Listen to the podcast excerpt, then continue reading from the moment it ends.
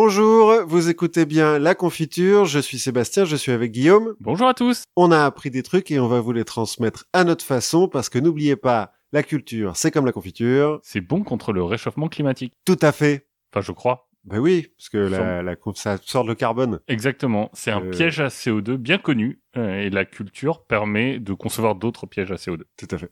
Et donc, de quoi allons-nous parler aujourd'hui, Guillaume? Alors aujourd'hui, on va parler fausse monnaie et on va parler d'hérétique improbable. Hilarant. D'hilarants hérétiques.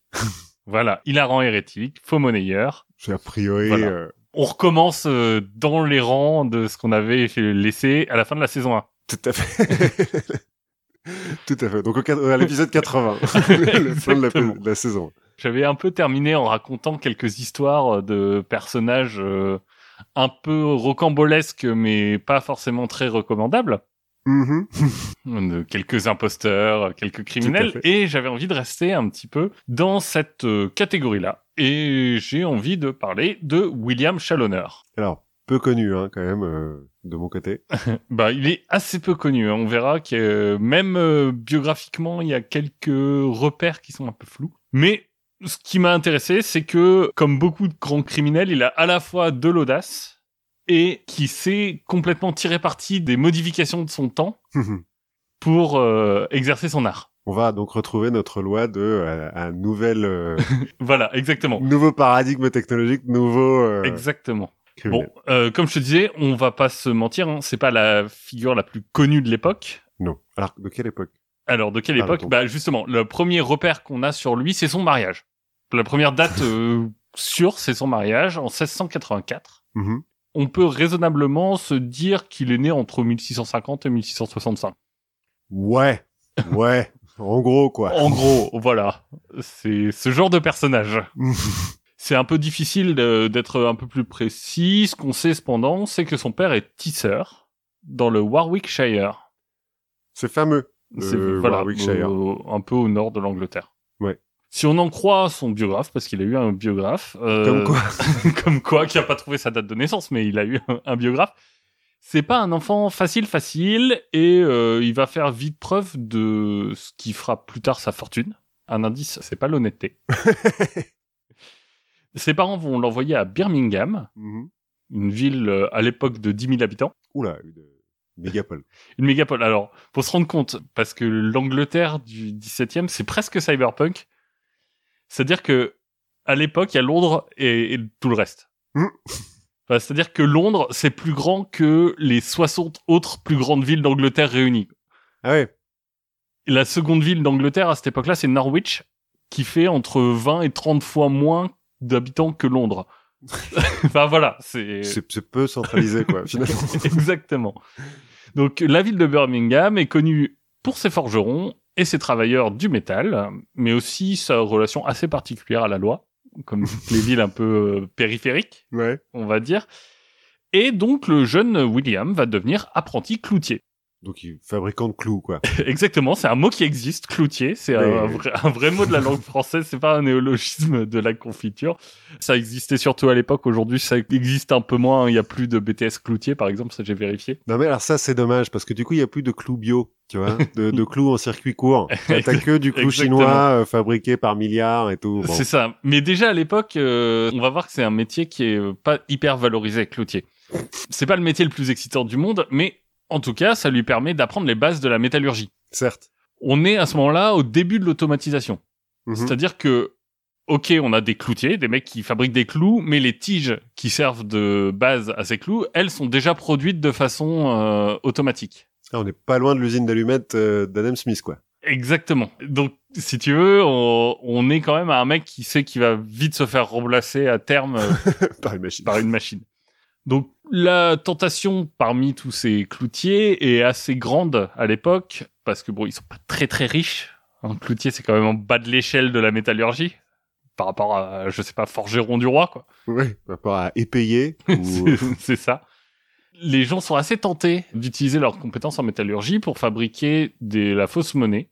Par exemple, euh, apparemment, ce qui était en vogue, c'est les faux grottes. Alors, les grottes, G-R-O-A-T-S, ce sont des pièces de 4 pence qui sont relativement rares. Ok. Parce qu'elles sont pas pratiques ou? Non, parce que en fait, 4 pence, euh, ouais, voilà, c'est. euh, C'est en même temps, c'est vrai que c'est un peu genre le, le billet de 7 dollars quoi. C'est ça. sert pas à grand chose, c'est pas très pratique pour la monnaie. Ce qu'il faut se rappeler aussi, euh, à l'époque en tout cas, et c'est toujours relativement vrai, c'est que battre monnaie, c'est le privilège du roi, Oui. et que n'importe quel système monétaire est quand même basé, à un degré plus ou moins important, sur la confiance. Ouais. Donc, la fausse monnaie, c'est à la fois aller contre euh, les prérogatives du roi et saper les fondements de l'économie. Ouais, c'est un truc bien. Donc, on peut comprendre qu'elle soit associée à la trahison. À l'époque, la fausse monnaie, c'est puni de mort. Bon, de nos jours, euh, je pense que tu te fais choper pour... bah, T'as plus le droit, on, te tue plus. Mais on te laisse longtemps derrière les barreaux, quoi. T'as plus le droit de faire du karting. c'est ça. Hein, c'est fini la bamboche.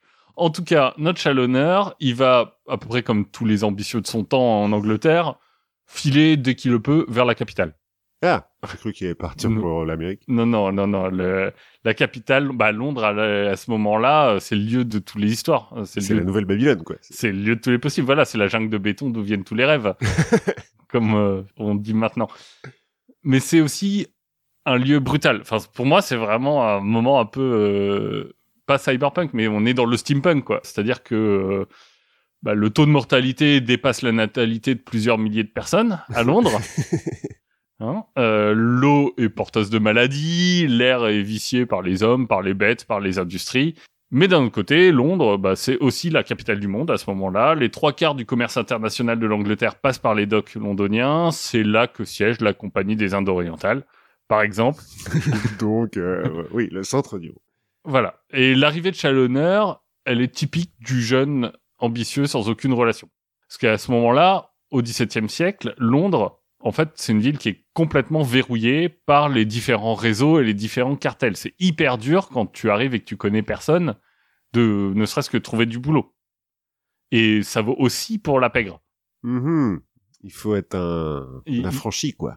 Parce que du coup, déjà, dès le... il arrive à Londres en se disant, bon, Bon, euh, l'industrie du clou, ça marche pas trop, donc euh, je vais rentrer dans la pègre, quoi. alors pas tout à fait.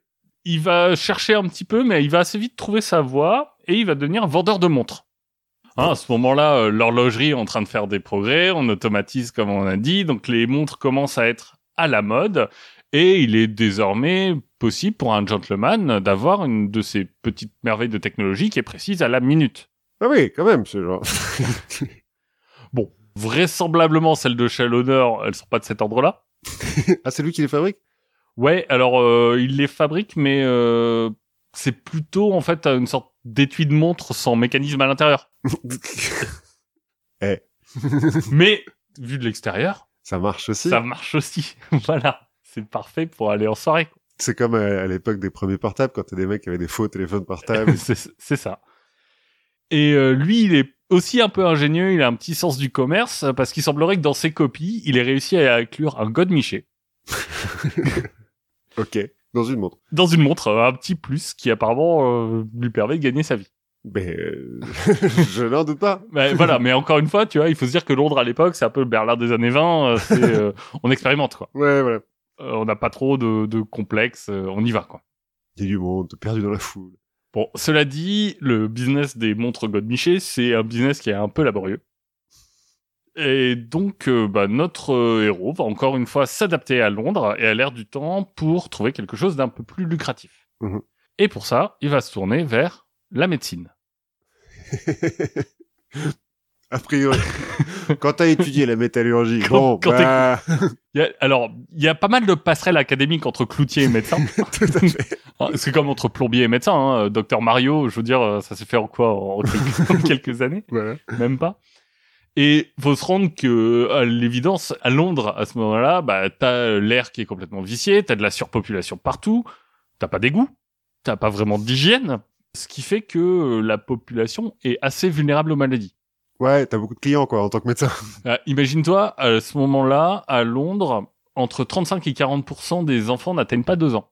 Dans le reste de l'Europe, on est entre 25 et 30%. Ah ouais, quand même. C'est-à-dire Mhm. que t'es, t'es au centre du monde, mais c'est là où t'as la plus grande euh, mortalité infantile. Et comme un médecin officiel, ça coûte cher, Ouais, oui. bah il y a un vrai business pour les médecins un peu moins officiels. Mais qui connaissent le bon coin à Sansu. mais avec du bagou. voilà. Et ça, du bagouche à l'honneur, apparemment, il en a. et donc, euh, il va euh, vivre assez bien, mais il se dit, il faut que je continue à étendre mon commerce. Et donc, il va ajouter à la médecine un peu de divination. C'est pareil. Notamment, il va se spécialiser, en plus des maladies, pouvoir retrouver les biens qui ont été volés. C'est genre marabout euh, efficace à 400 C'est un 000 peu ça. Et en fait, lui, bah, lui, il est efficace à 400 000 parce qu'il a trouvé une petite ficelle pour euh, pouvoir réussir un peu euh, plus facilement, avoir plus de succès. Pour retrouver les biens volés, bah, en fait, il va les voler d'abord lui-même. C'est pas con, hein? Finalement. Un peu comme euh, les, les, les pompiers qui allument leurs propres incendies. C'est ça. Bon, malheureusement, il va pas être assez discret. Et en 1690, il va fuir Londres pour aller se faire oublier un peu en banlieue. Parce qu'il se fait choper. Parce que l'étau se resserre un petit peu. En banlieue de Londres, il va rencontrer ce qu'on appelle un japoneur. Autre métier oublié après cloutier. C'est un fabricant de japonais?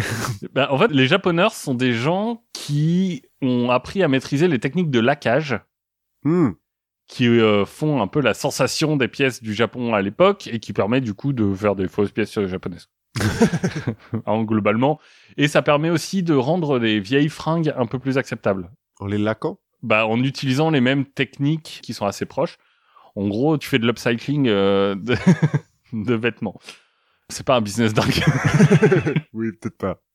Je veux dire, peut-être quand t'as 15 000 personnes qui le feront pour toi, mais quand t'es tout seul et à, à remettre en état des vieux pantalons, tu enfin, Tu roules pas forcément sur l'or. Après, Après- si tu les vends au kilo. Euh, voilà, mais après tu fais du bien à la planète. Donc, euh, et encore, je pense qu'ils ils devaient utiliser des produits un peu dégueulasses. Ouais, les teintures euh, à l'époque, bon.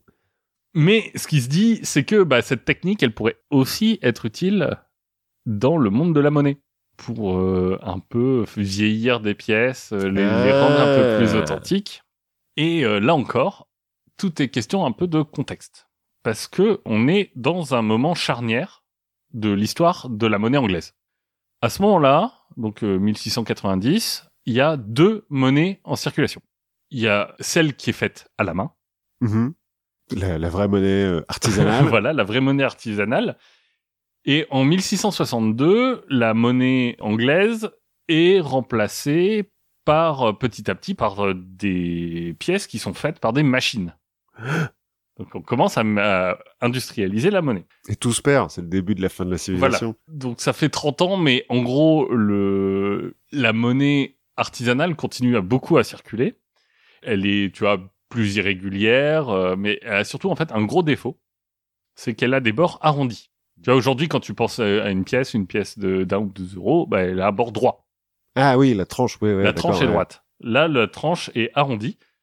Ce qui fait qu'avec un peu de pratique, tu peux gratter les bords des pièces pour récupérer du métal ah. et garder la valeur de la pièce faciale. Ouais, tu fais croire qu'elle pèse toujours euh, Voilà, mais en, l'once d'or, en fait, qu'en fait, en- enlevé. voilà, t'as gratté les bords pour récupérer du métal et au fur et à mesure, tu, tu te récupères euh, comme ça un peu d'argent. C'est tellement courant à l'époque qu'on va faire des essais, notamment on va euh, demander à des gens de ramener leurs pièces et pour les peser. Et à un moment, on, on- on fait plusieurs essais euh, avec des pièces. Au final, ça doit peser 34 kilos parce que ça correspond, je sais plus à combien de livres. euh, voilà. Et en fait, ça, les pièces, euh, enfin, le tas de pièces pèse la moitié. Ah oui, donc on en a enlevé beaucoup quand Ah. Donc pour euh, empêcher ça, la nouvelle monnaie, ce qu'on fait, c'est qu'elle a des bords qui sont à la fois droits, mais aussi décorés. Ah. Tu vois, avec des rainures, avec, euh, je sais pas si tu as en mémoire les pièces de deux livres euh, anglaises où tu as écrit two pounds euh, Mmh, sur, le- mmh, sur la tranche. Exact. Ça, ça empêche en fait de d'aller gratter un peu de métal. Quand il comprend le business qu'il y a à faire là-dessus, Challoner, il va se rapprocher d'un orfèvre qui s'appelle Patrick Coffey, qui va lui apprendre les techniques qui lui manquent, comme euh, fabriquer une presse ou graver finement des plaques de métal. Voilà. Bon, il, il y a toujours une pièce du puzzle qui lui manque, c'est quelqu'un qui est capable de fabriquer un moule qui permettra à ces pièces d'avoir une tête correcte. Et euh, c'est ce qu'il va trouver finalement auprès d'un imprimeur. Ouais, ok. Donc finalement, on est en 1691, il a toutes les pièces, il est prêt à se lancer, et il va se lancer sur des doublons français et des guinées Alors, les guinées, qu'est-ce que c'est? C'est un équivalent en poids de la livre, Mhm. sauf que c'est fait à partir de l'or qui vient principalement de Guinée. Donc, on appelle ça des guinées. Ça fait très euh, le Cap sur Bif, hein, quand même. le, le film avec euh, Gabin. Mm. Où, bon, bah, c'est un peu la même chose, quoi. Pour faire de la fausse monnaie, bah, il faut un mec qui sait se tailler, quoi. C'est ça. Et pour lui, ça marche, parce qu'on estime que dans ses premiers mois, il va faire un bénéfice d'un peu plus de 1000 livres, ce qui correspond à 20 fois le salaire annuel d'un travailleur qualifié à Londres. Ah ouais, donc, euh, ouais. Ah ouais, ouais. Du coup, bah, grande vie, il va se trouver une maîtresse, euh, il va s'installer dans une grande maison à Knightsbridge, donc euh, dans Londres. Ouais, il revient par la grande porte. C'est ça, exactement. Il va commencer à vivre comme un gentleman. Ça va durer à peu près deux ans, jusqu'à ce qu'un de ses associés se fasse choper. Et lui, il apprend ça. Il fait, bon, ok, je vais faire le plus que je peux pendant deux jours. Genre, vais bosser deux jours non- non-stop. Et il planque tout. Et ensuite, lui, il part se cacher. Pendant... Et, euh, et il laisse une carte tatouée sur le crâne d'un mec ou... Et euh, non, il part se cacher pendant cinq mois et euh, quand il revient, il va changer un petit peu de business.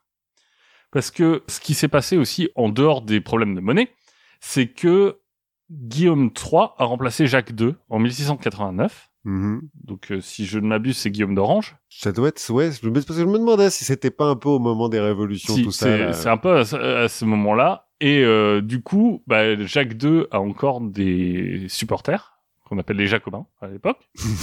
C'est pas les mêmes que, non, nos Jacobins. C'est pas les mêmes, mais du coup, Challoner, il va se dire, hey, mais il y a peut-être un truc à faire avec ces Jacobins. Donc, il va aller composer lui-même un pamphlet qui encense le règne de Jacques II. Il va approcher plusieurs imprimeurs pour leur dire, euh, bah, je vais vous payer beaucoup, mais il faut qu'on fasse revenir Jacques II. Euh, Voilà, imprimez-nous ça et on, on va éduquer le peuple. Vous inquiétez pas, moi je suis bien connecté. euh, je peux- voilà.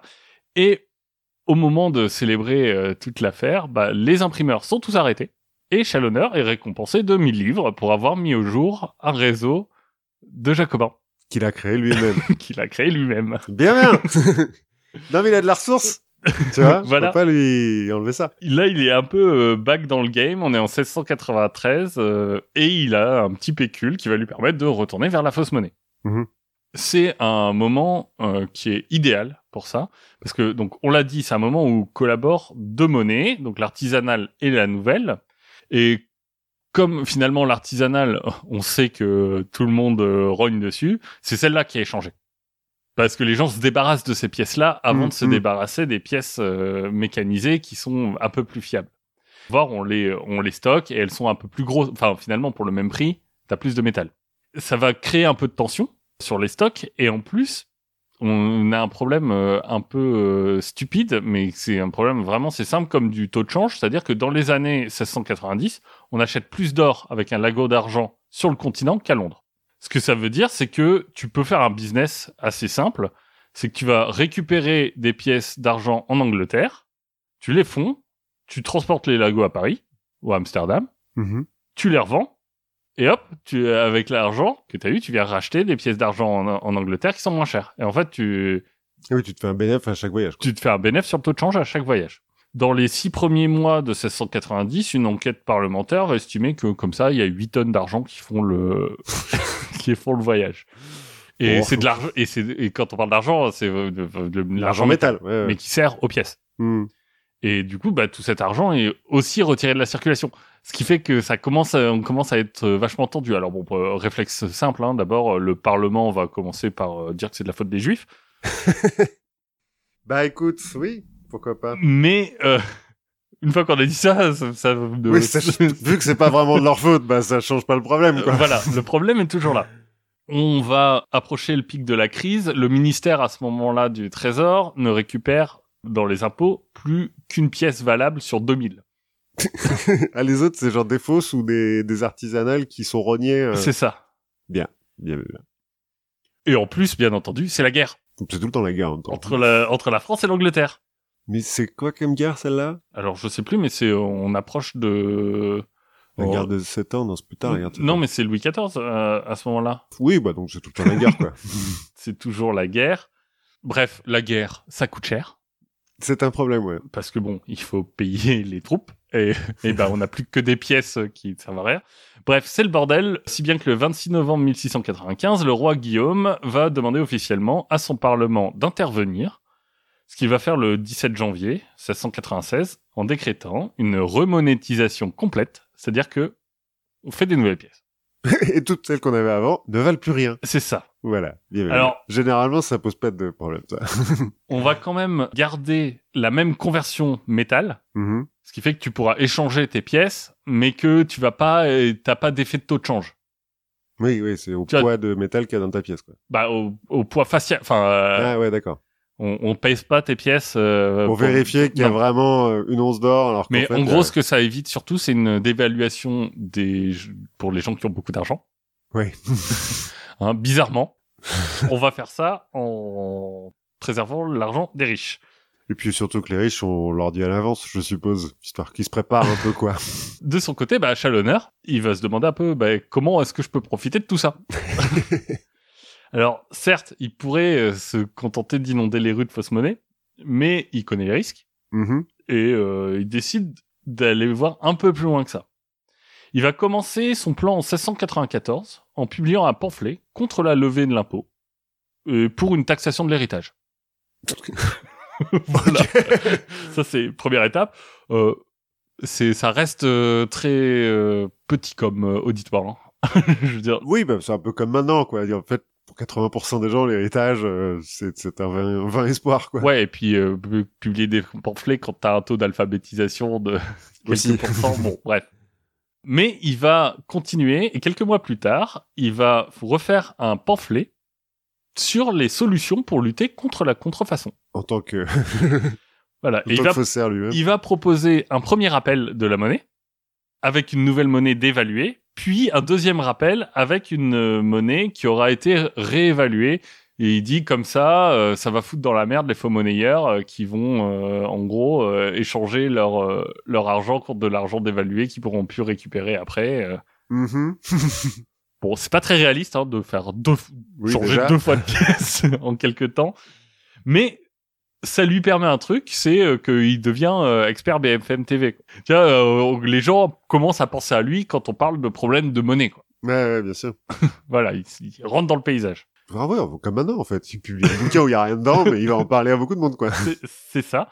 Et ça permet de se faire repérer par un homme qui s'appelle Charles Mordaunt, qui est l'ancien Lord of Treasury. Mhm. Et qui va lui l'utiliser dans sa lutte politique euh, parce que bah, il y a des intrigues de pouvoir hein, à l'époque contre euh, l'establishment actuel en le faisant témoigner globalement de l'incompétence de la monnaie au conseil privé du roi. Tranquille. Un bon début, mais ça lui permet pas de rentrer complètement dans le sein des parce que lui, ce qu'il voudrait, Chalonneur, à la fin, c'est euh, bah, rentrer dans la monnaie. Quoi. Il- Devenir le... Oh. Ah, il veut même plus faire de la contrefaçon, lui veut juste faire la monnaie officielle, quoi. bah, en fait, c'est meilleure façon, la meilleure façon, c'est de de la contrefaçon et de gagner de l'argent euh, comme ça. Oui. Confère euh, Jacques Coeur, hein, parce qu'elle a Bah, commencé comme voilà. Exactement. Il va assez loin, mais pas assez pour, euh, pour atteindre ses buts, et donc il va choisir une autre proie, et elle est toute désignée. En août 1694, la Banque d'Angleterre a ouvert ses portes. ça. Et avec elle viennent des petits nouveaux, les billets de banque. Ah Alors, La monnaie papier. c'est, c'est, voilà, c'est ça. C'est simple, hein, à l'époque, bah, des riches payent de l'argent, enfin, prêtent de l'argent à la banque, qui, elle, va la prêter au roi. Et en échange, ils reçoivent un livret de transaction, euh, sur lequel ils peuvent émettre des promesses de paiement, Mhm. globalement des chèques, ou alors échanger leur dette, qui se fait sous forme de billets.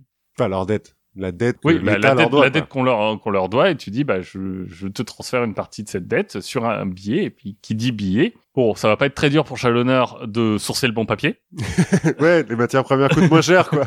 c'est ça, et ces faux commencent à circuler dès juin 1695. Euh, bon, il est détecté deux mois plus tard, son imprimeur va vite se faire choper, mais euh, lui, bah, il arrive à s'en sortir. Comment? Bah, Quand on va le choper, il dit oui, oui, voilà mes faux, mais vous remarquez qu'ils sont chez moi, je les ai jamais utilisés, parce que je les ai utilisés pour enquêter sur des réseaux de fabricants de faux billets. Et puis d'ailleurs, voilà les noms.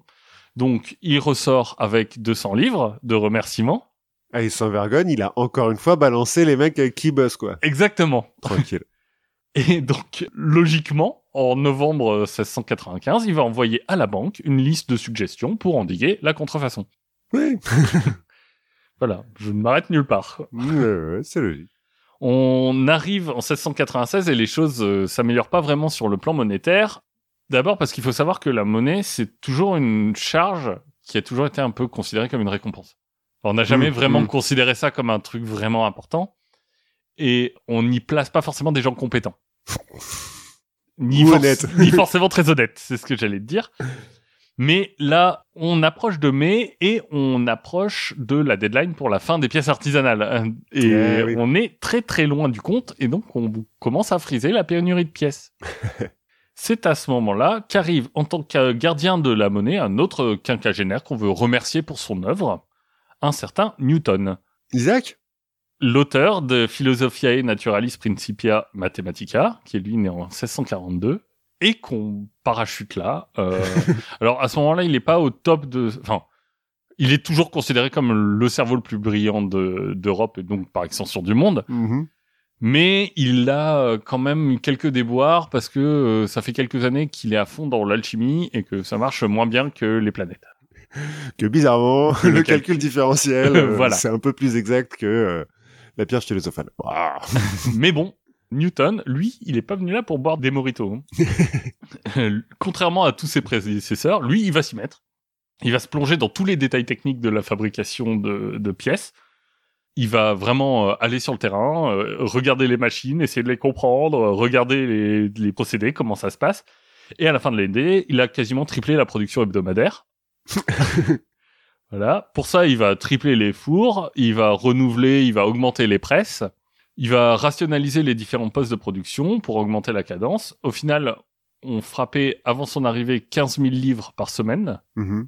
Et lui, il arrivera en 6 jours à un record de 100 000 livres. Tranquille. Voilà. L'opération va être finie en avance. Bref, un véritable exploit.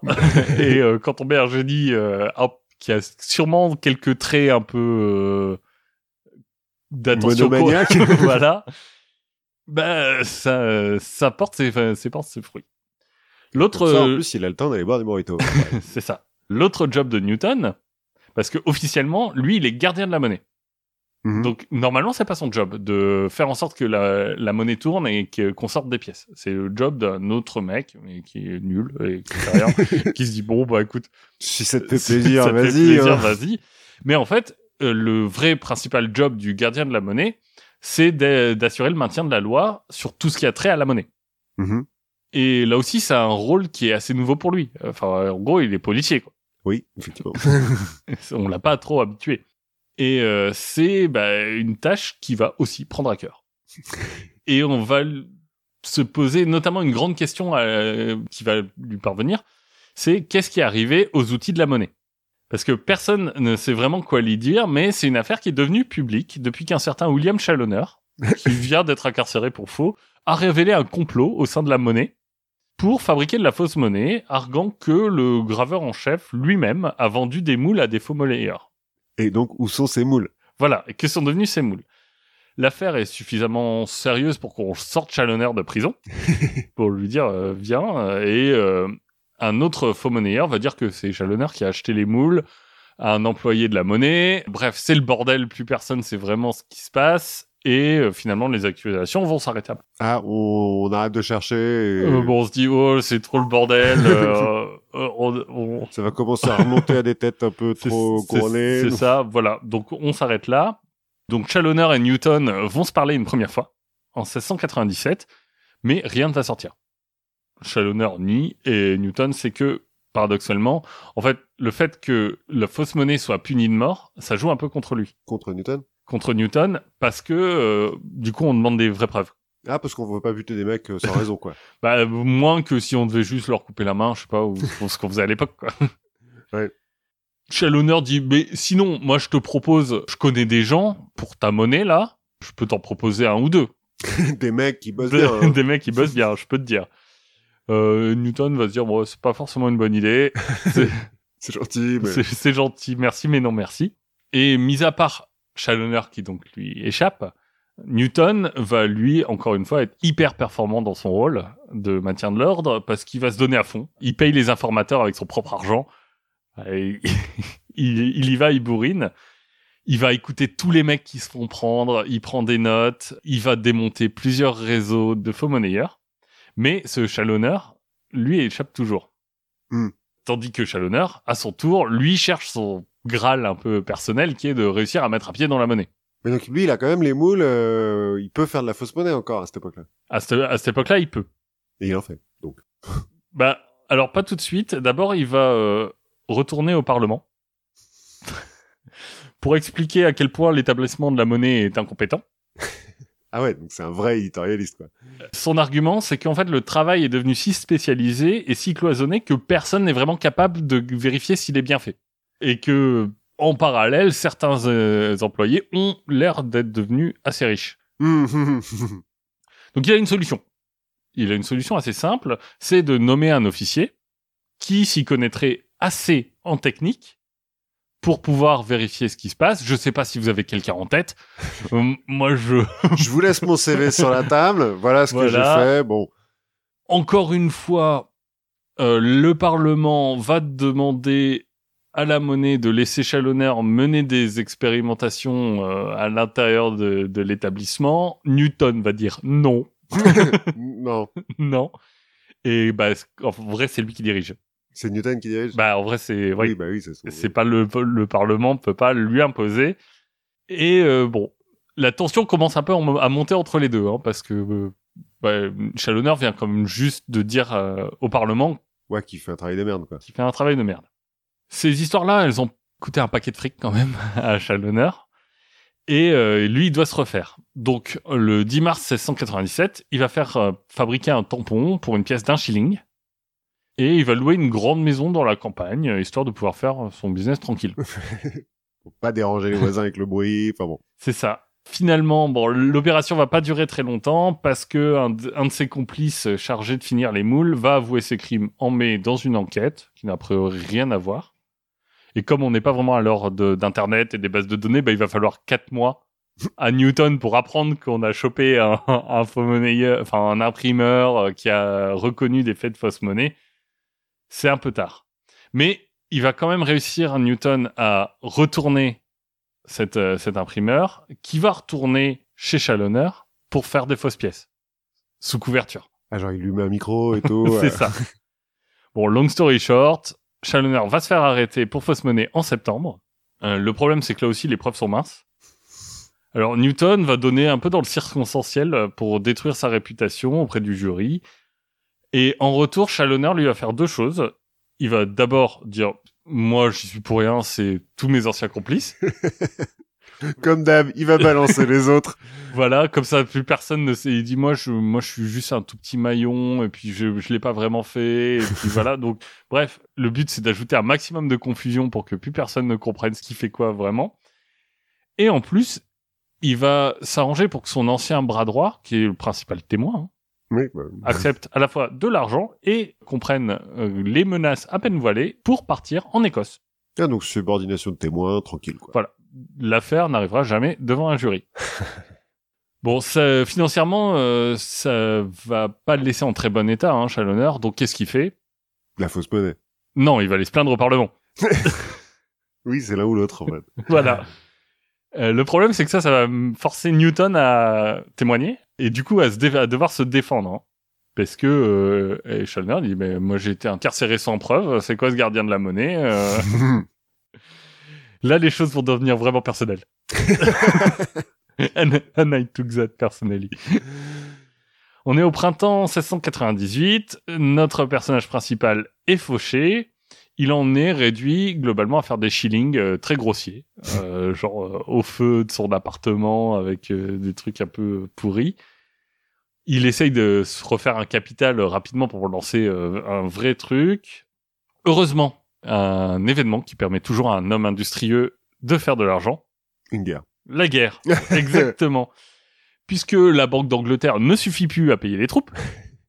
Et donc, euh, Guillaume, euh, Guillaume III, donc, va devoir être un petit peu ingénieux. Mhm. Dernière idée en date, la loterie du Malte. Ah, genre, il invente le loto, quoi, ouais. C'est un système de dette dont les intérêts sont indexés sur les revenus de l'impôt sur le malt. Donc l'impôt sur le whisky. Donc l'impôt sur la bière Ouais, aussi. aussi. Donc mécaniquement, en fait, on introduit une nouvelle monnaie oui. dans les rues de Londres. Et même si ça marche pas vraiment, parce que tu as 1% des billets qui sont vendus, bah, cette monnaie elle va être utilisée notamment pour payer les soldats, pour payer les marins. Tenez, prenez, prenez. Si, si, ça. Je vous jure, c'est Je bon. vous jure. C'est vous de l'argent. Donc, à partir de juin 1698, Challoner va se pencher sur la contrefaçon de ces billets-là. Bah oui. Hein.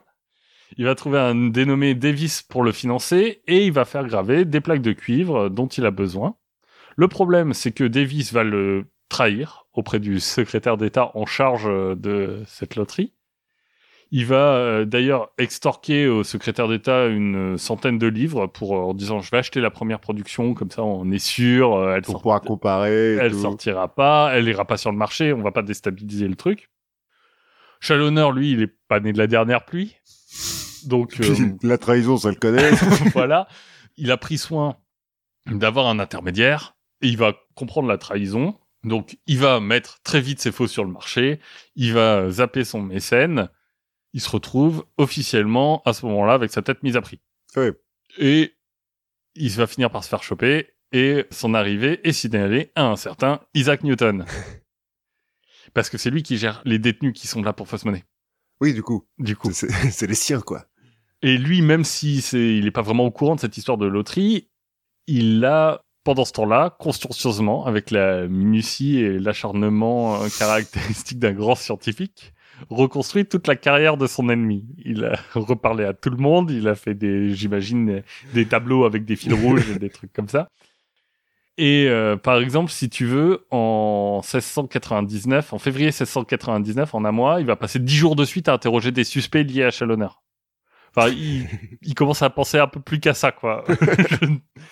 Oui, mais bon.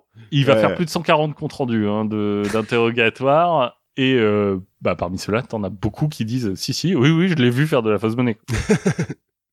Je vous jure, il n'y a pas de doute possible.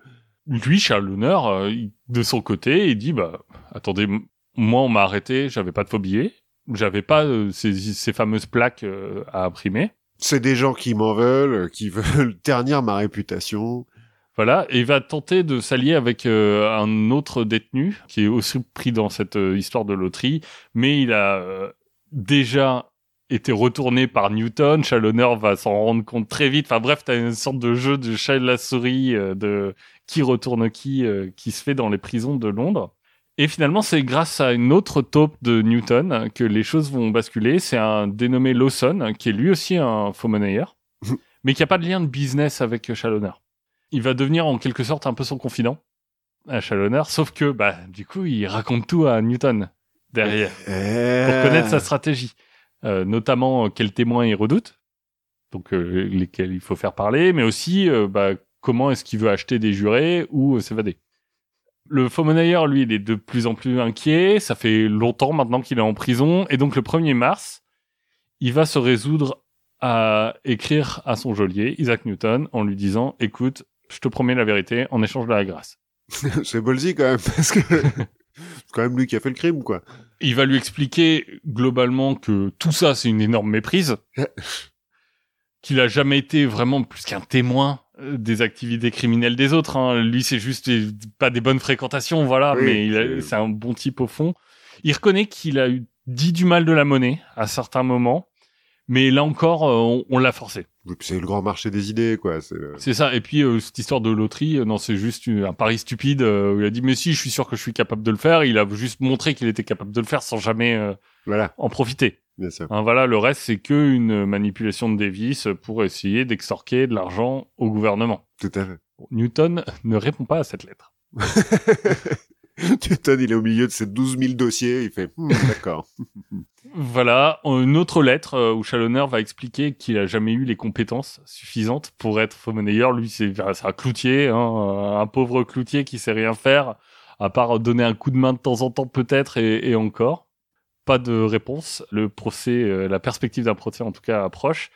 Challoner, il est de moins en moins serein. Parfois il faut le restreindre hein, dans sa cellule, mais on se dit est-ce qu'il est pas en train de jouer au mec qui est en train de devenir fou? Ça, on ne sait pas. En tout cas, ça ne fonctionne pas vraiment puisqu'en mars 1699, Newton va présenter son cas à un premier jury pour savoir si on va aller au procès. C'est un peu euh, comme pour les Américains, le, grand jury. Et euh, là, bah, finalement, on va même pas parler de la loterie, hein, on va plutôt parler de choses un peu plus anciennes comme la fuite de son associé Mhm. ou euh, des gens qui l'ont vu graver six types de pièces différentes.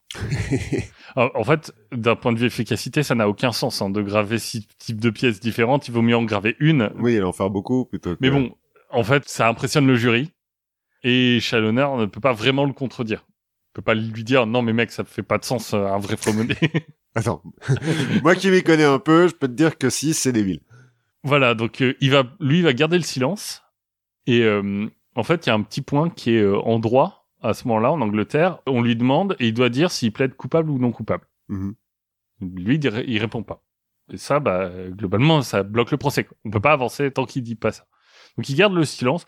En général, la méthode acceptée dans ce type de blocage, c'est que la personne qui bloque, tu vas l'attacher au sol, tu vas poser des blocs d'acier sur son corps jusqu'à ce qu'il dise s'il plaide coupable ou non coupable. Tu le tortures, quoi. Finalement. Non, tu accélères la prise de décision. Donc finalement, Challoner va plaider non coupable. Le vrai procès va avoir lieu le 3 mars. Et euh, c'est pas tout à fait les mêmes conditions qu'aujourd'hui. Hein. Euh, bah, par exemple, il n'a pas d'avocat. Il n'y a pas de présomption d'innocence. Et c'est à lui de convaincre le jury qu'il est innocent. Ouais, il a plutôt une présomption de culpabilité, quoi. Devant les six témoins présentés par Sir Isaac Newton. et le, le tribunal, en général, il juge entre 15 et 20 cas par jour. Ça va plus vite. Et euh, finalement, il n'y a pas de preuves matérielles, puisqu'on n'a jamais retrouvé les plaques. Mais Newton a réussi à sceller le sort du faussaire grâce à ses- son travail d'enquête. Le lendemain, verdict, coupable, condamné à la pendaison. Il demande la grâce royale et la grâce de Newton. Et euh, il sera finalement pendu le 22 mars. Ça aussi, c'est un peu expéditif, quoi. Il a pas le temps de faire appel ou quoi. Non, bon non, euh, il y a 15 jours, ça va. Mhm. Il continuera jusqu'au bout à crier qu'il a été assassiné sous prétexte de la loi. Bah, ce qui est un peu euh, la peine de mort, finalement. Hein.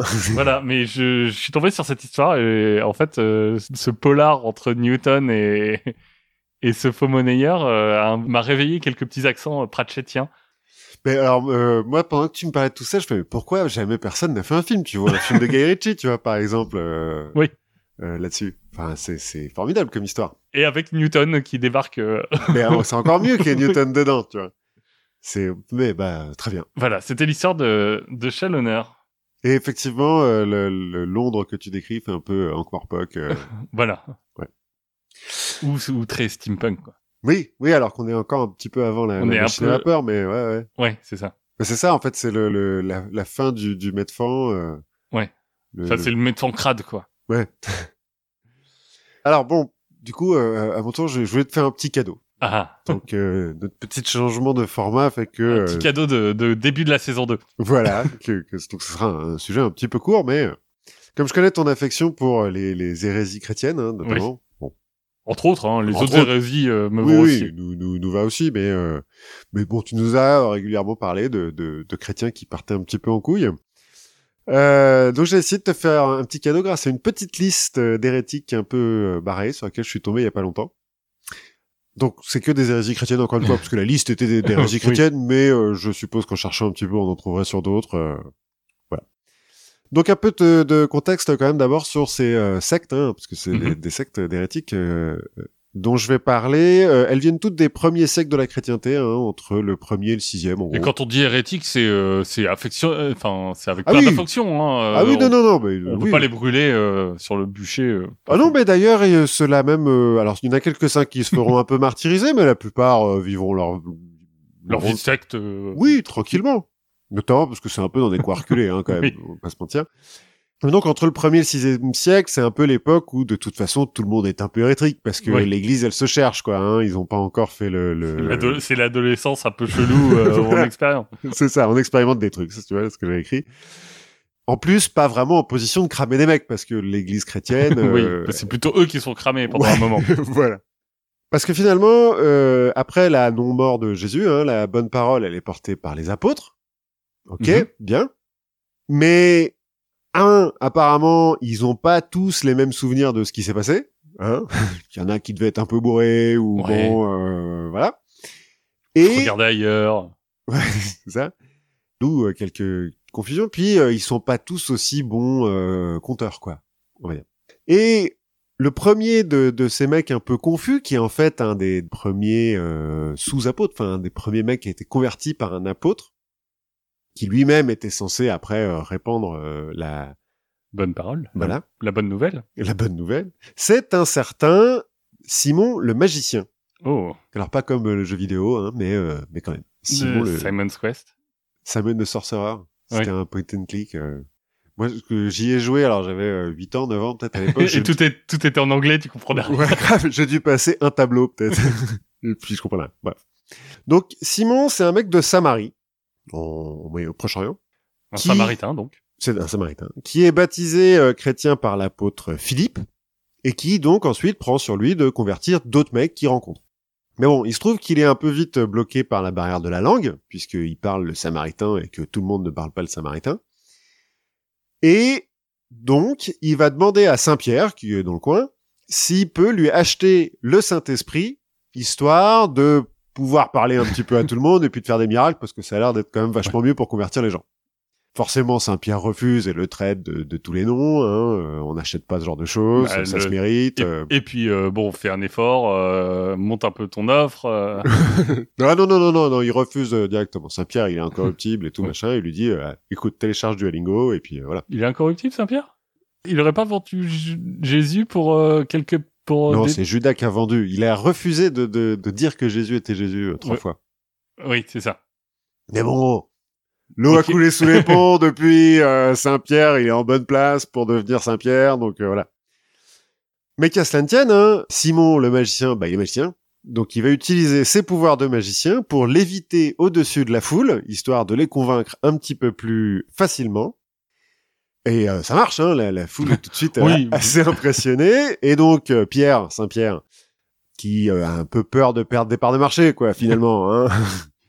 il va lui aussi se mettre à l'éviter et Mais plus haut. mais plus haut, et il va surtout invoquer Jésus, ce qui coupe la source des pouvoirs de Simon, qui donc se fracasse par terre et meurt. Ah ouais, tu peux... euh, je savais pas que tu pouvais faire un summon Jesus. euh. Bah ouais, il a fait euh, détecter la magie, euh, dissipation de la magie, hop, pouvoir de prêtre, euh, voilà, tu peux, il y a pas de jet de sauvegarde. Mais le mal est fait en fait, parce que Simon il a eu le temps de publier un truc ou deux, puis d'avoir des adeptes. Et puis Et- c'est un peu un martyr. Ouais, alors oui, plus ou moins. Il a été mis, mis à mort pour ses pouvoirs. Oui, mais par un autre mec qui avait des pouvoirs, donc finalement, Ouais, c'est- oui, pas tout à fait pareil. Voilà, Plus un duel, quoi. Voilà, c'est ça. C'était plus un duel de pouvoir. Et puis alors il y a un, un épisode dans le- l'Ancien Testament de mecs qui volent pour se battre aussi et tout. Donc euh, c'est accepté dans le dans le canon. C'est légal. voilà, c'est les guides. euh, mais bon, voilà. Il a euh, des disciples et puis surtout il a montré qu'on pouvait in- interpréter un petit peu cette nouvelle religion à sa sauce. Et donc en fait on, on fait de Simon le magicien le père de la gnose, des gnostiques. D'accord. Donc euh, la gnose, c'est la connaissance. Hein.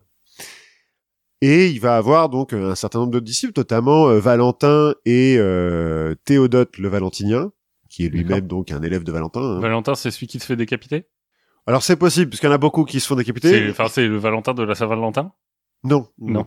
non, non, non. Dans ce Valentin le gnostique. euh, non, mais c'est un mec qui va vraiment euh, mettre ça par écrit. enfin, Nausée. euh, Ouais, il va, va, va beaucoup gnoser bien, tu vois. Genre, il va, il va Ouais. faire plein de théories et tout, euh, assez sérieuses. Et puis, à côté de ça, t'en as d'autres. T'as un certain Ménandre, qui est donc un des disciples de Simon, qui va fonder sa secte en Samarie, puisque lui aussi est samaritain. Et alors, lui, il va promettre la vie éternelle à ses disciples. Très vite, euh, ça va remonter aux oreilles de Saint-Pierre et des autres, enfin, ou de leurs successeurs surtout, qui vont lui dire ah ouais la vie éternelle mais attends si t'as un disciple qui meurt bah euh, ça veut dire que tu mens l'autre il va faire mais non mais c'est pas vraiment ce que je veux dire et tout puis boum il y a un disciple qui meurt et euh, décrédibilisé bah, alors, alors que c'est- pas vraiment ce qu'il voulait dire. bah non, bah, finalement il disait la même chose que Jésus tu Ouais, vois c'est genre ça. la vie éternelle après la mort Voilà, c'est pas cette vie-là. Je, on vous avait plusieurs essais et puis euh, c'est ça tous ces mecs là de toute façon ils croient à la réincarnation en plus donc bon. Donc pour Ménandre, ça marche pas terrible, mais c'est peut-être aussi parce qu'il n'avait pas les moyens financiers d'un certain Marcion Dupont, Oui, qui vient Dupont, d'accord. qui euh, lui aussi se prend un peu pour le Messie, un peu moins que les précédents. Lui, il est plutôt dans, dans l'interprétation, dans une interprétation assez euh, by the book des livres qui où il y en a beaucoup hein, encore à l'époque. À l'époque, on- ils ont pas encore demandé à l'Esprit Saint de faire le tri. Non, voilà, c'est ça. Donc ils sont pas bien sûrs, mais donc lui, euh, il a tout lu quand même et il dit attendez, euh, moi quand je regarde là, c'est quand même un peu la faute des Juifs. Déjà à l'époque, ça plaît un peu. Ça marche. Et il se trouve que ce Marcion est très riche. Et donc, il va utiliser 200 000 sesterces de sa fortune personnelle pour fonder sa propre église. Et euh, tant qu'il est en vie, bah, ça marche. Donc, euh, il y a une église. Tant qu'il a envie et, et qu'il a de l'argent. Ouais. Mais il a de l'argent toute sa vie, parce qu'en fait, il est armateur, enfin, j'en sais, un Ouais. commerçant, quoi. Et euh, son église, elle va même lui survivre euh, 10 ans hein, euh, après sa mort. Bon, puis après, là, pour le coup, il n'y a plus de thunes, donc... euh. Et forcément, Marcion, bah, il va être cité par les nazis.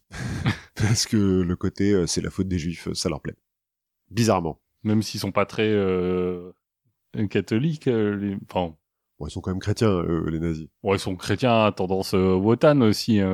Oui, bah, Enfin, ça dépend. Finalement, c'est pour ça que tu vois, les, les gnostiques, Oui. ça leur va bien, quoi. Au même moment, donc là, on est vers, moins- vers plus 150, en Phrygie, Montanus de Phrygie, donc, la Phrygie, c'est en Turquie. C'est un ancien prêtre du culte de Cybèle, euh, euh, Montanus. Donc Cybèle, c'est la déesse euh, mère de la nature, euh, mère des dieux, enfin, bon, Gaïa, quoi, plus ou moins. Déméter, pour les Romains. Donc cet ancien prêtre du culte de Cybèle s'est converti au christianisme et il va aussi produire sa propre interprétation des nombreux bouquins qui existaient à l'époque. Enfin, bouquins. Parchemins qui existaient à l'époque. Ouais. Et euh, il va euh, y aller de sa petite prophétie aussi. Bon, ils font tous un peu dans, dans la prophétie, ces mecs-là. Notamment parce que donc, le culte de Cybèle, c'est surtout les femmes, hein, puisque Cybèle, c'est une, déesse. Il va donc s'associer avec euh, sa femme et la sœur de celle-ci, qui seront les prophétesses en, en chef, donc celles qui auront les visions et tout. Puis lui, il traduira les visions, quoi. Et euh, grâce à ça, ils vont fonder une petite église. L'histoire dit pas s'ils étaient en troupe ou pas, mais je... moi, ça me plaît de le croire. Bah, ou, euh, ouais, il y a peut-être un rapport euh, de domination. Peut-être. Voilà, insérez ici euh, vos kinks. euh, fucking personnel euh, ou des rapports avec le créateur de Wonder Woman.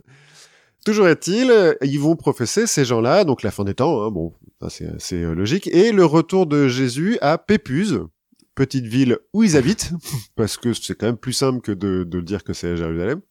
Ça, t'as pas besoin de faire le voyage. Et donc, on va appeler leur petite église les Pépusiens. C'est là où on a inventé la circoncision. C'est possible. Forcément, encore une fois, ça va se savoir et donc euh, l'Église un peu plus officielle va les accuser de faire des sacrifices d'enfants et de vivre dans le péché, euh, tout ça. De toute façon, euh, on va raser votre ville comme ça Jésus pourra pas revenir. Voilà. Mais de fait, on sait pas trop où c'est Pépuse. ça n'existe plus.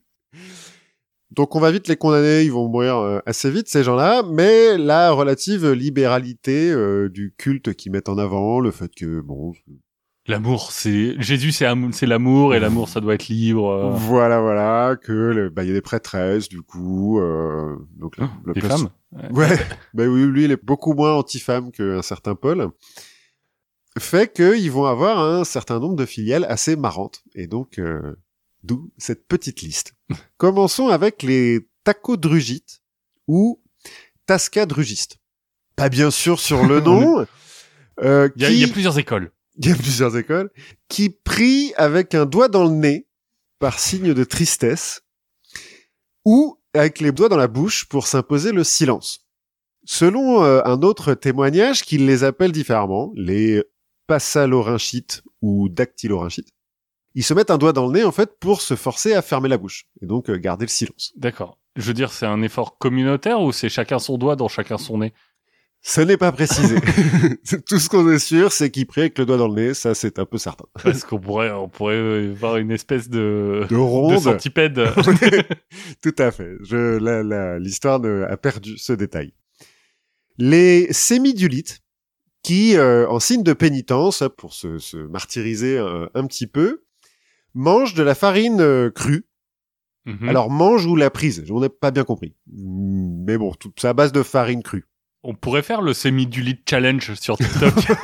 je pense que ça fait très mal. Hein. Euh, je crois, j'ai vu des gens le faire, sniffer de la farine, ça fait mal. Et puis tu mouches euh, vénère après. Ouais. Les ne ascites, faites pas ça chez vous. les suivants, les ascites qui prient devant des outres de vin. Devant des, des textes, euh, des, des images, des images euh, faites avec des caractères euh, textuels. non, non, eux, ils prient devant des outres, de- des, des outres de vin. D'accord. Parce que euh, le vin étant le sang de Jésus, bah, ils- Ah, ils prient devant ouais, le voilà. sang de Jésus et la, la, la bonne parole qui va avec. Pourquoi pas? L'histoire ne dit pas non plus s'ils le boivent après, le vin, ou pas. Et s'il est meilleur. Oui, comme ça. Les collyridiens, qui sont en fait souvent des collyridiennes, parce que c'est principalement, enfin, leurs prêtres sont en fait principalement des prêtresses, des femmes. Ouais, bah oui, ouais, on demande souvent est-ce que t'es collyridienne ou vaginale. c'est ça. Alors, les collyridiens, eux, ils pratiquent la communion avec des gâteaux. Et la charité aussi, avec des gâteaux. En fait, c'est surtout un peu la religion du gâteau. Ils font beaucoup de gâteaux, et puis ils partagent le gâteau, après, Euh, ils alors, donnent des gâteaux. Là euh, encore, t'as plusieurs orientations hein, entre euh, pouf souffle euh, et enfin en- entre la grand-mère euh, gentille qui veut regresser tout le monde et le cake de lumière. pas- euh, de ce que j'ai compris, non, c'est pas, Pas du cake de lumière, c'est plutôt du... du du marbré, euh. Ouais, voilà, c'est un peu euh, croquant et tout ça, quoi. Ils aiment bien faire des gâteaux, et donc ils se... Il ils- fallait trouver un truc. Voilà, ils aiment Jésus en faisant des gâteaux. Les El-Kazaïtes sont les suivants, donc, qui pratiquent la purification par le baptême, c'est-à-dire qu'ils vont jusqu'à se baptiser 40 fois d'affilée. Pour être sûr de comment il s'appelle. Ouais, mais euh, du coup, ils se mettent à baptiser plein de trucs aussi, ils baptisent les fruits, les légumes et tout, parce que bah, ça purifie, quoi. Ouais. Bon. En gros, il a peut-être un petit problème de, de... De germophobie voilà. avant l'heure. Et Mais ils se, baptisent, ils se baptisent toujours avec le même nom? Ah oui, oui, oui. En fait, ils se baptisent à chaque fois qu'ils sont un peu malades ou un truc, ils se baptisent. Et euh, tout ça euh, leur a été enseigné par euh, leur prophète, un certain euh, El-Kazaï, donc, puisqu'il s'appelle euh, El-Kazaït, à qui un livre saint a été donné par Jésus redescendu des cieux, un Jésus de 154 km de haut, 26 km d'épaisseur et 39 km de large. Et alors lui, pour le baptiser, bah, euh, Il faut de l'eau. Hein. Jésus accompagné de sa sœur, le Saint-Esprit, qui avait les mêmes dimensions, apparemment. Et alors c'est très précis. hein. Alors bon, Ouais. forcément c'est pas en kilomètres hein, qu'il le- quand il l'écrit. oui, oui, mec, c'est, mais- euh, j'imagine que c'est en stade de football et euh, Ouais, je sais plus en qubits, je crois. bon, euh, non vraiment en plus en qubits. Mais donc c'est très précis. Ils auraient inspiré quand même les Alkazaïtes le manichéisme un siècle plus tard. On passe ensuite aux Euchites, aussi appelés les Messaliens, qui pensaient pouvoir se débarrasser des démons en se mouchant et en crachant. Parce que euh, les démons auraient été euh, dans l'air, donc il faut expulser euh, l'air autant que tu peux. Donc tu te mouches, tu craches. euh. il n'y a pas eu un courant un peu euh, convergent entre ces mecs-là et ceux qui prient avec un doigt dans le nez? Alors tout cela étant plus ou moins descendant des, des, De Simon. des montanistes, des montanistes surtout. Alors de Simon, ouais, mais des- parce que là il s'est passé deux siècles Oui. hein, quand même depuis Simon, mais surtout des montanistes, peut-être. Et donc ces mecs-là, donc ils, a- ils passent leur temps à, à se moucher et à cracher. Alors peut-être à cause de l'hyperventilation qui est provoquée par ce truc-là ou la déshydratation, ils prétendent voir Dieu les pénétrer et euh, voir les démons sortir de leur corps. Et donc une fois que le démon est sorti, il faut lui sauter à pieds joints dessus, ce qu'ils font euh, en toute occasion. Et donc on va les appeler les choreutes, ce qui veut dire euh, les danseurs en grec, parce que Parce qu'on ne connaît pas le kangourou à l'époque. non, voilà. Puisqu'on a l'impression qu'ils dansent. En fait, non. Ils écrasent le démon à pieds joints. D'accord. Les antiasistes sont, eux, persuadés que le travail est un péché mortel. Et donc, pour euh, s'empêcher de travailler, ils passent leur journée à dormir. Bonne excuse. J'ai j'ai envie de dire, si vous vivez à un endroit qui prend au sérieux les exceptions religieuses, foncez. Foncez. C'est pas mal. Et donc, pour finir, bon, il y en a d'autres hein, qui Oui. sont un petit peu moins marrantes, mais pour finir, une secte qui t'aurait peut-être rendu plus pratiquant euh, si elle était devenue majoritaire, les artotyrites, qui pratiquent la communion avec du pain et du fromage. D'accord. Bah, tant qu'à faire. Prenez, ceci est mon cholestérol. bah alors, déjà parce que ça va mieux que le pinard, euh, que le vin de messe, mais ils ont quand même une explication théologique. C'est-à-dire que dans la Genèse, les premiers hommes font don à Dieu des fruits de la terre, mais aussi des fruits de leur cheptel, donc du lait et du fromage. Et donc, pour rendre hommage à Dieu, bah, euh, il faut mettre du fromage sur l'hostie, quoi. Parce moi, je cautionne. c'est quand même vachement meilleur. Bon, euh, évidemment, dès le troisième siècle, les pères de l'Église commencent à recenser tous ces petits gens et euh, alors je te dis, certains se font un petit peu martyriser, mais la plupart, bon, la plupart, euh, j'imagine, meurent de leur belle mort. Ouais, on les laisse euh, euh, au, en haut de leur colline. euh, De toute Ouais. façon, la Samarie, c'est pas non plus hyper. euh, Ouais, c'est pas le carrefour de l'Europe à l'é- à l'époque. Non, non, non. Mais donc, on a des mecs comme Irénée de Lyon, Épiphane de Salamine et Jérôme de Stridon, ou Saint-Augustin, Augustin euh, d'Hippone, qui font des listes et qui expliquent pourquoi c'est pas bien tout ça et c'est de l'hérésie parce que on a fait le tri un petit peu Ouais. dans euh, les évangiles et on a remarqué Ah, on a fait le tri. C'est Dieu qui a fait le tri dans les évangiles. ouais Il me, il me semble. c'est possible Il me semble qu'ils les ont toutes mises. euh, ils les avaient toutes étalées pour les étudier. Et puis quand ils sont revenus le lendemain, bah il y en avait plus que quatre et toutes les autres avaient été euh, défoncées. Euh. ah ouais? Et il me semble qu'il y a un truc, il y a vraiment un truc de, c'est le Saint Esprit qui a choisi les quatre qu'on garde quoi. C'est bon. Parce que moi, j'ai lu aussi des, des, des longs débats théologiques entre Irénée Lyon et un autre mec euh, pour finalement choisir qu'il y en avait que quatre. Et euh, que le reste, c'est un tas de dépravés et de partouzeurs. Donc, il ne faut pas les écouter. On n'en garde que quatre. Il n'y a plus d'interprétation farfelue possible parce que il est bien connu que ces quatre-là Ben, voilà. C'est fantastique. voilà. Et on arrête avec euh, la gnose et les hérésies pendant un petit moment, jusqu'à ce que ça revienne. Juste comme ça, euh, dans la liste, il y avait eu une secte euh, donc qui n'était pas chrétienne, qui était une secte de, de Samaritains. Les Samaritains, c'est une marque de juifs euh, un peu différent. Qui, bon, font pas tout à fait la- les choses dans le même ordre, mais euh, c'est pas un peu pareil. Les Dositéens sont donc une secte de Samaritains qui pousse le concept du Shabbat un peu loin, c'est-à-dire que au moment où le soleil se lève le jour du Shabbat, il s'immobilise et il reste comme ça jusqu'au coucher du soleil. Un, deux, trois soleils. C'est ça. Donc voilà. Bon, je suppose qu'on en trouverait d'autres Bah, chez les oui. musulmans, chez les bouddhistes, chez les hindouistes, il y a bien les mecs qui gardent le, le, Le bras en l'air. le bras en l'air pendant 50 ans. Mais les, les thugs, euh, tout ça. Voilà. Ouais, on a appris plein de trucs. On a appris énormément de choses. Et si vous voulez continuer à apprendre des choses, eh ben, continuez à nous écouter, à écouter le, les podcasts du label Podcut. Mhm. Si vous voulez nous soutenir, euh, vous faites comme euh, Antoine qui euh, a participé euh, au Patreon et qu'on remercie beaucoup, Chaleureusement. beaucoup, chaleureusement. Et euh, on se retrouve la prochaine fois. Oui, à la prochaine fois.